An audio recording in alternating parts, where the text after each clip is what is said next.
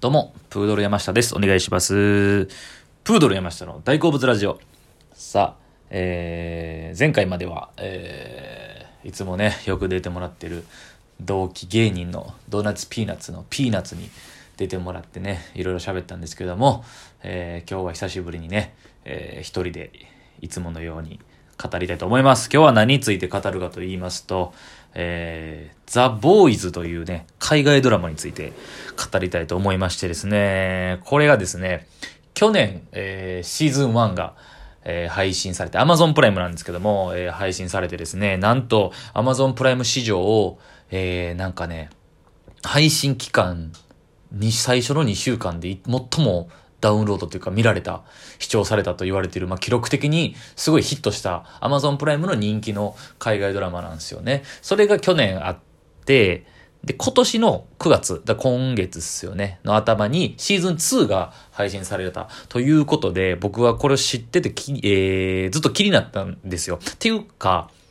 シーズン1の第1話だけ見てやめてたんですよね。うん、それからつな、なんとなく見るのやめてて。えー、なんで、で、まあ、見なあかんなぐらいに思ってて、で、そんな中、シーズン2が出たっていうことを聞いて、いや、これはまた改めてちゃんと見なあかんなと思いましたし、周りにも結構芸人とかで見てる人も結構ちらほらいて、めちゃくちゃ面白いっていうのを聞いたので、えー、特にあの僕よくご飯とか連れてってもらってる、マルセイユの津田さんっていうね、先輩芸人が、もうザ・ボーイズめちゃくちゃおもろいっていう。いうのを聞いたんで、もうこれはもう満を持して一気見いたしました。えー、シーズン1が全8話あって、えー、まあ1話あたり1時間ぐらいですかね。はい。まあそんな感じなんですけども、えー、この魅力とかを、あらすじをまず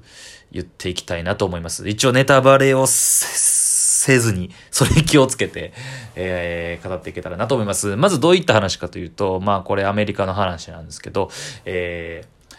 アメリカで、えー、言うたら、スーパーヒーローっていうのが存在している世界の話なんですよね。えー、っていうのも、えー、アメリカで、えー、その、凶悪犯罪あったりとか、警警察とかが、こう、解決できひんような難事件とか、凶悪事件とかを解決するための、に、えー、と持って生まれた特殊能力を持った、えー、ヒーロー、スーパーヒーローたちが存在してるっていうのが、っていう世界なんですよね。で、えー、それが特殊能力を持った人たちが、えー、まあアメリカ中に、世界中にいるのかな？いるんですけども、えー、その中で、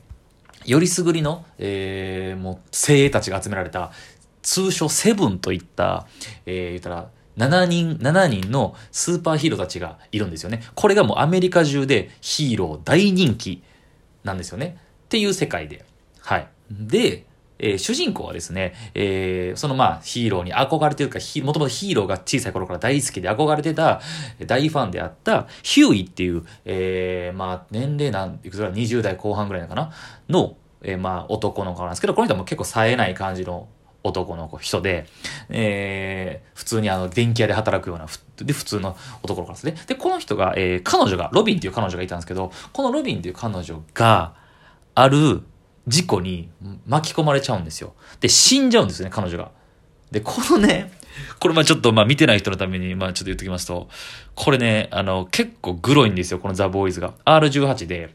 えー、描写が結構、えー、ちょっとグロい感じの、結構あの、人をあの、普通に殺すシーンとかもたくさん出てくるんですよね。で、結構コメディっていうかまあ面白い部分もあるんですけども、そのアメリカ独特のあのちょっと、グロい、グロいシーンが結構あって。で、ちょっとエッチなシーンもあったりとかっていう、えー、R18 のやつなんですけど、彼女が最初に事故に巻き込まれて死ぬシーンが結構ショッキングで、これ第1話で一気にやられちゃうんですけど、この事故を引き起こすことだったきっかけとなったのが、セブン、ヒーローなんですよね。そう。で、ここからヒーローたちが、に対して、ちょっと、まあ、そのヒーローのせいで、えー、その中の、セブンの中の一人の A トレインっていう、まあヒーローなんですけど、まあこの A トレインに対して恨みを持つようになるんですよね。もともと憧れてた立場やったんですけども。っていうのも、これ、えー、ザ・ボーイズの一番本質的なところを語ると、ヒーローたちが、あ、めちゃくちゃ悪いっていう設定なんですよ。そう。だから、これなんでしょうね。だから、結構、結局、結構ね、ヒーローもんとかね、今まで見てて思うじゃないですか。なんかその、街中で、えー、怪獣と戦って、えー、ゴジラとか、ウルトラマンとかで、こう、倒す？怪獣を倒すけど、あの戦ってる時に、その正義のヒーローが勝つねんけど、その敵は倒すねんけど、その中に結構いろんな巻き添えであったりとか、なんか巻き込まれてる人たちとかのことも結構気になったりするじゃないですか。そこをついてんのかなって一瞬僕は思ったりするんですけど、その、まあ、その悪は倒すねんけど、悪い奴らは。ただ、悪い奴らを倒すためには手段を選ばなかったりとか、あと、すごい、純粋にいいやつじゃないんですよね、みんな。っていう。で、まあ、セブンの中にもいろいろいるんですけど、えー、で、そのセブンの中で一番ボスというか悪い存在のがホームランダーっていう、まあ、リーダー的な存在ですけど、こいつがむちゃくちゃ悪いやつで、こいつが一番人気で、全国民から一番人気の非スーパーヒーローなんですけど、こいつがめちゃちゃ悪いんですよね。ホームランダーってやつが。そう。で、なんか、これもだからこのアメリカ独特のパロディというか、オマージュというか、あると思うんですけど、見た目がめちゃくちゃスーパーマンみたいな見た目で、ちょっと、えー、アベンジャーズのキャプテンアメリカみたいな感じの見た目でもあるんですよね。で、このホームランダーを中心として、みんな、あの、表と裏とで顔、裏の顔が全然違うっていう。だからその、めちゃくちゃ民衆に対してはすごいいい顔使わないけど、裏でむちゃくちゃ、なんやねん、あいつら、みたいなこと言ったりとかっていうやつらなんですね。で、その国民的には、えー、その表向きにはすごいいい人たちヒーローなんですけども、なん、そのヒューイ、主人公のヒューイが、えー、ちょっとだからなんやねんって気持ちを持ってて、で、そのヒューイが出会うのが、ブッチャーって男なんですよね。これまあ最初は謎の男みたいな感じで現れるんですけど、このブッチャーがですね、えー、そのセブン、だからまあ、ホームランダーを中止したそのセブンヒーローたちにむちゃくちゃ恨みを持って復讐しようとしてるやつ。いわばヒーローたちを皆殺しにしたいと思ってるやつなんですよね。このブッチャーっていうこの怪しい男とヒューイっていうこのね、主人公の男の子が、えー、タッグを組んでというか、えー、仲間になって一緒に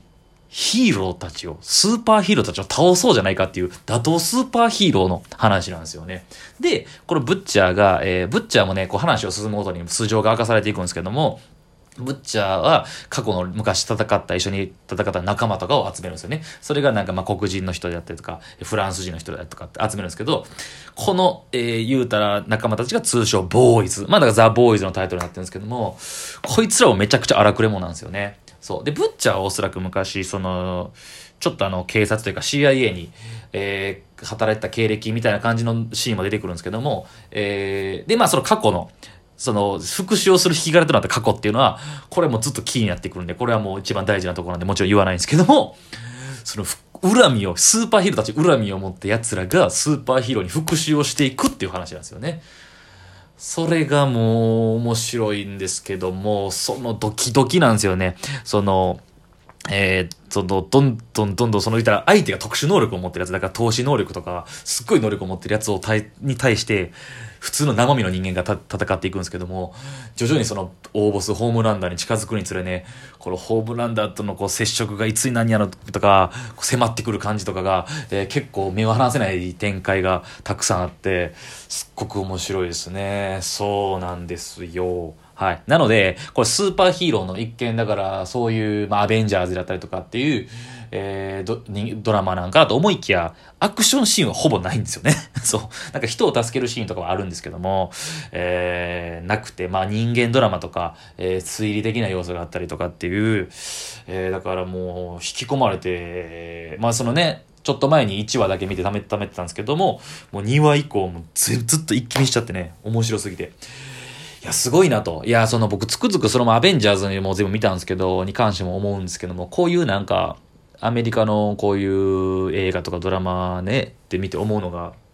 ありえない設定っちゃありえない設定なんですよね。ヒーローとか特殊能力とかっていう、このありえない設定を、こうなんでしょうね。この、日本じゃない、このアメリカっていうこの風土があるのか、なのか、この現実的なところに落とし込むのがすごくうまいなと。で、今回もその、で、セブンっていうね、そのヒーローを運営してるのがボートっていう会社なんですよ。ヒーロー、ヒーローたちをマネジメントする会社みたいな。ヒーローでお金儲けをしてる会社なんですよね。ヒーローの広報とかこうやって売り出したりとか、えー、映画作ったりとか、えー、で、こう助ける手からもそのテレビで密着させてメディアと絡めてみたいな、で、グッズ売ったりとかっていう、その会社があって、で、まあそのちょっとリーダー的な、社長的な人が女のマデリンっていう人なんですけども、この人とかの、がそのヒーローを使って、その、軍と、アメリカ軍と協力して、えー、やっていくみたいな、その、そのために法案を通すために、えー、政治家とか議員たちに働きかけるみたいなとことかがあって、なんかここが、すごいなんか現実味を持って受け入れられるというか、